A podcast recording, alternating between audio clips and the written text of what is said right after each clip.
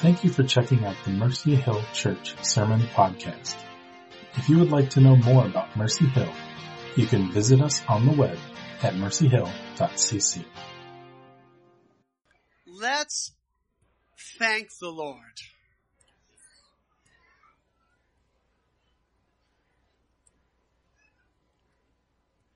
You know, as we are having the privilege of celebrating 10 years of Mercy Hill being this family together, we want to acknowledge we did not get here on our own.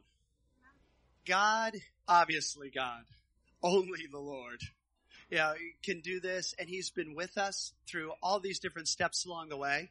We also want to acknowledge that just on a human level as well, those of us who are here, we're here because of somebody else, other people who've helped us, who've brought us this far. And we want to acknowledge not only the goodness and mercy of our God, but also appreciate all the people who've invested over these last 10 years into making us who we are today. Um, and in particular, it's good to acknowledge, you know, it's great to celebrate together those of us who are here, but let's also acknowledge that there's folks who've been with us during these 10 years that aren't with us anymore, that aren't here now, that aren't participating in the celebration, but they still gave a lot to getting us to where we are now. And so just, you know, I, I want to appreciate that and acknowledge that. That there were some people who gave great service, poured their hearts out, poured a lot into this church and for a variety of reasons have ended up not being here anymore this morning. And I'd just like to pray and invite us to join in together in prayer. And, and then Dave Prince is also here with Samantha, and he's got some great encouragement and words for us as well before we break for breakfast. So thank you, Lord. Lord, thank you for your faithful presence throughout these past 10 years. God, thank you for the great head start that you gave us through the generosity and support of Living Word Church and Crosspoint Church. God, thank you for all the people who served so well and who've been part of this family. And thank you for the privilege, God, of seeing you touch many lives throughout this community and around the world. And Lord, Lord, we're sorry too for where we've caused hurt or disappointment. God, we're sorry for where we've neglected people we should have cared for, for where we've been so caught up in ourselves that we failed to move towards others as you wanted us to, God. And Lord, we don't pretend that just saying those words makes up for our shortcomings. But God, we ask that your abundant grace and your great mercy would just lavish the forgiveness and healing power of the cross of Jesus Christ on every hurting soul, people who are here today, people who aren't with us. Lord, we pray for the mercy of your great love to flood each life, God. We pray, Lord, that you'd help us to keep growing in grace, God, to keep growing in your love and in the functional knowledge of our Lord Jesus Christ, to live in your Holy Spirit and to be the blessing you intend us to be as we love each other in this world around us. In Jesus' name, amen. Dave, would you come on up?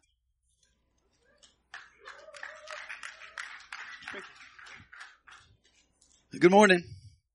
I smell bacon on Ridge Road, so I just thought I'd stop in real quick. Uh, I just want to, on behalf of Living Word Church and the leadership team there and uh, the entire church body, just congratulate you guys on 10 years of ministry. It's really outstanding. Some of us wondered if you'd ever make it this far, but double digits, congratulations.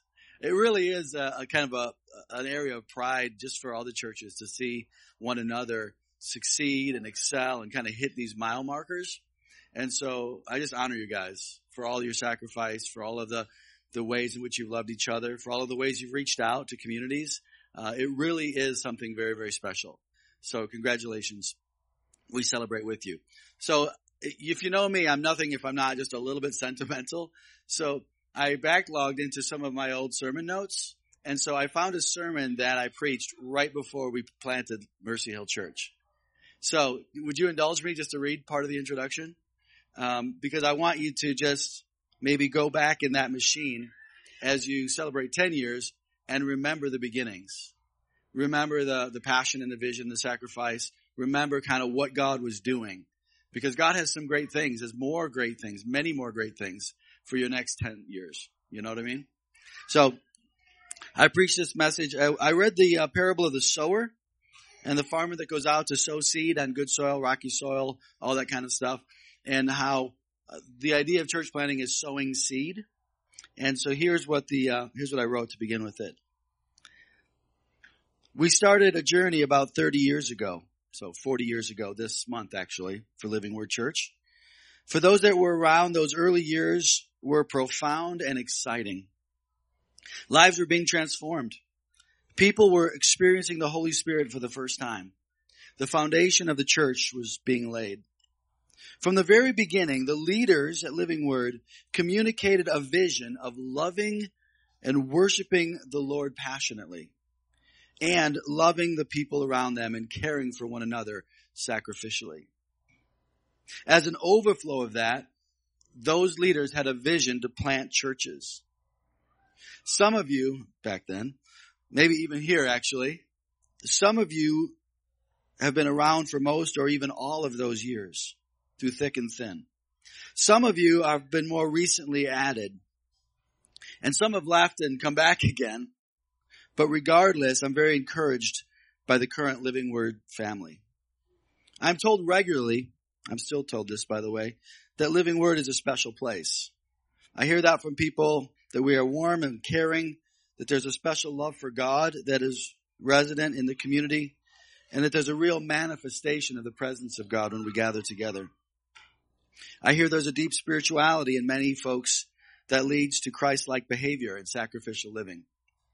And I bullet pointed, I hear that from people that visit, leaders and pastors. I hear that by members that have moved away and then kind of come back again and say there's something special here.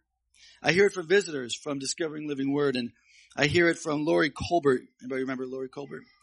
Her parents who come to Living Word to see their daughter Trinity, not for my preaching, but to recognize the grace of God here.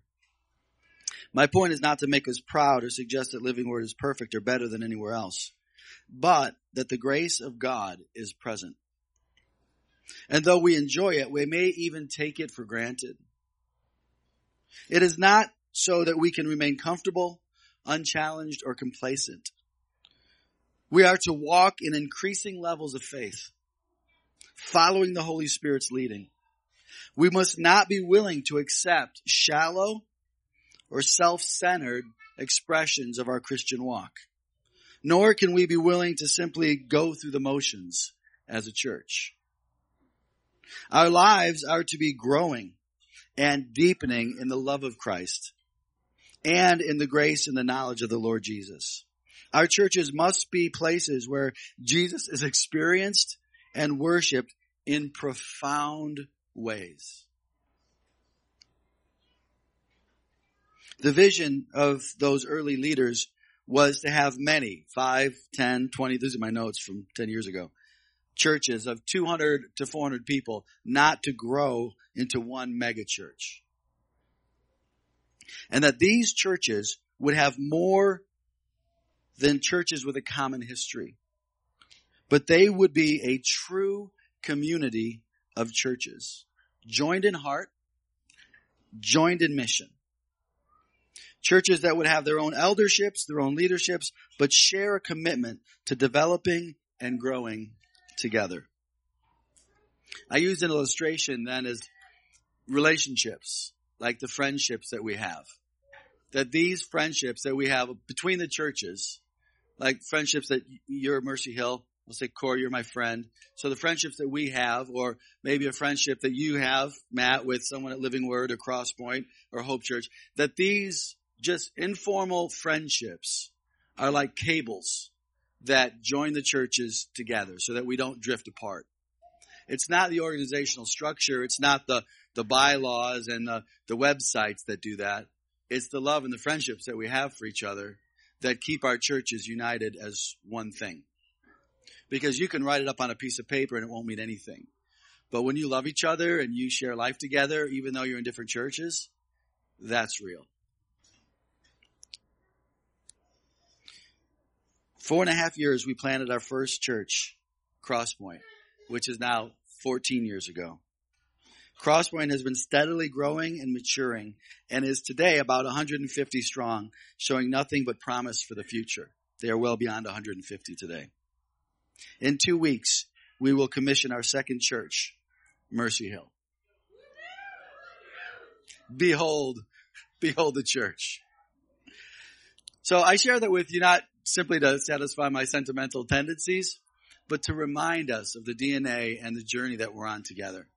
Some of you were a part of the original founding of Living Word. Is anybody here part of the, John and Ruth, are you like the longest? Who else is there?